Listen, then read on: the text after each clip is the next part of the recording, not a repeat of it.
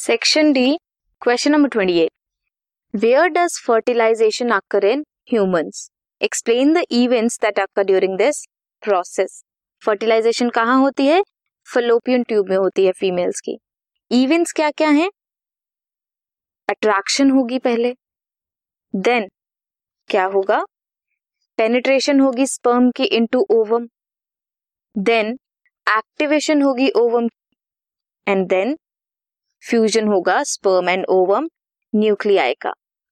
सो so, ये है events जो टेक प्लेस करते हैं during fertilisation a couple where both husband and wife are producing functional gametes but the wife is still unable to conceive is seeking medical aid describe any one method that you can suggest to the couple to become happy parents fertilisation कहाँ हुई? Fallopian tube में।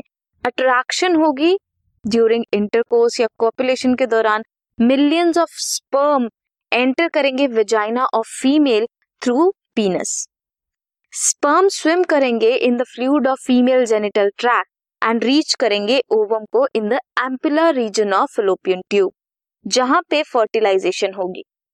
Ovum secrete करेगा कुछ chemical substances को like glycoprotein mucopolysaccharides that is fertilise in glycoprotein जो कि attract करेगा sperms को। फीमेल्स में फर्टिलाइजन है मेल्स में एंटी फर्टिलाइजन प्रेजेंट है। तो रिएक्शन होगी उनमें, जिसकी वजह से फर्टिलाइजेशन प्रोसेस कंटिन्यू करेगा।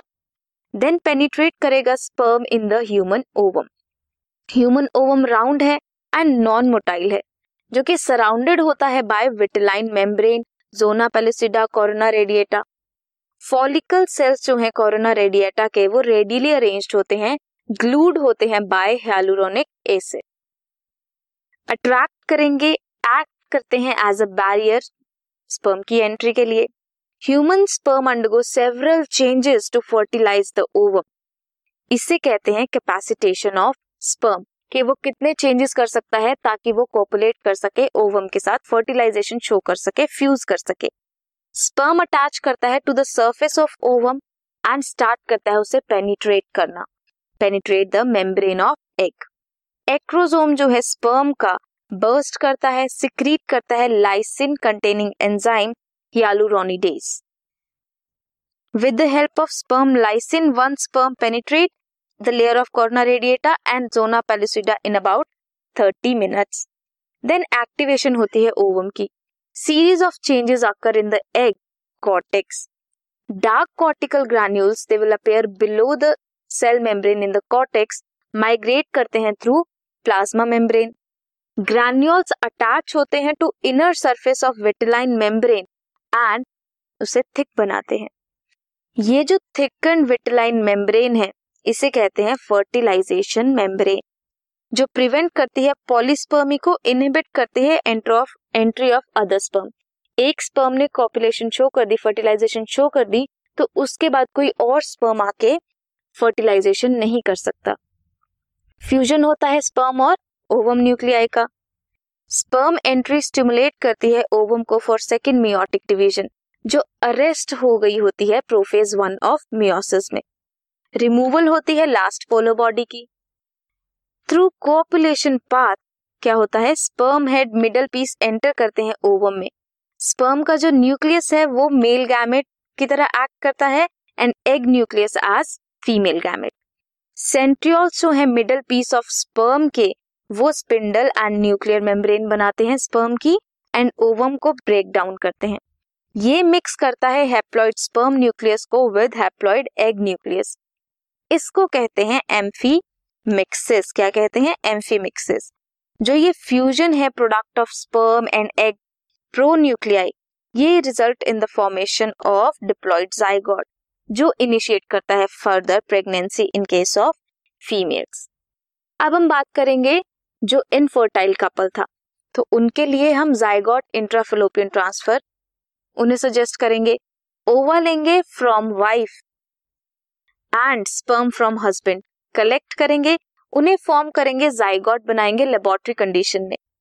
अर्ली एम्ब्रियो जब तक बनेगा अप टू एट ब्लास्टोमियर्स उसे ट्रांसफ़र करेंगे देन फिलोपियन ट्यूब में।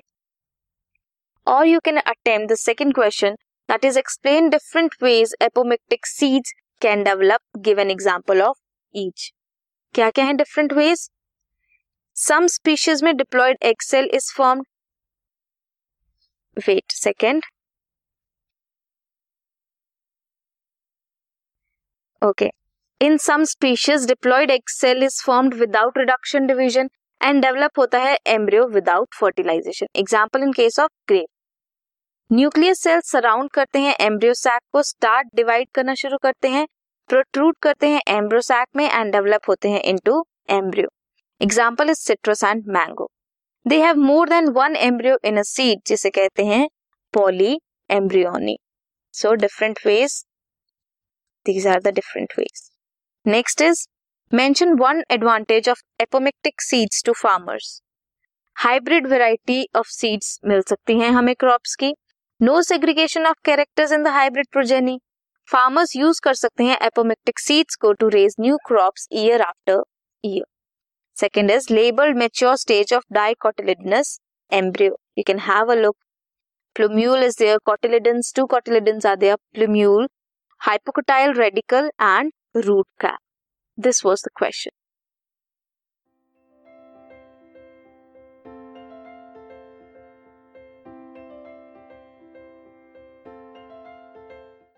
This podcast is brought you by Hubhopper Shiksha Abhiyan अगर आपको ये पॉडकास्ट पसंद आया तो प्लीज़ लाइक शेयर और सब्सक्राइब करें और वीडियो क्लासेस के लिए शिक्षा अभियान के यूट्यूब चैनल पर जाएँ।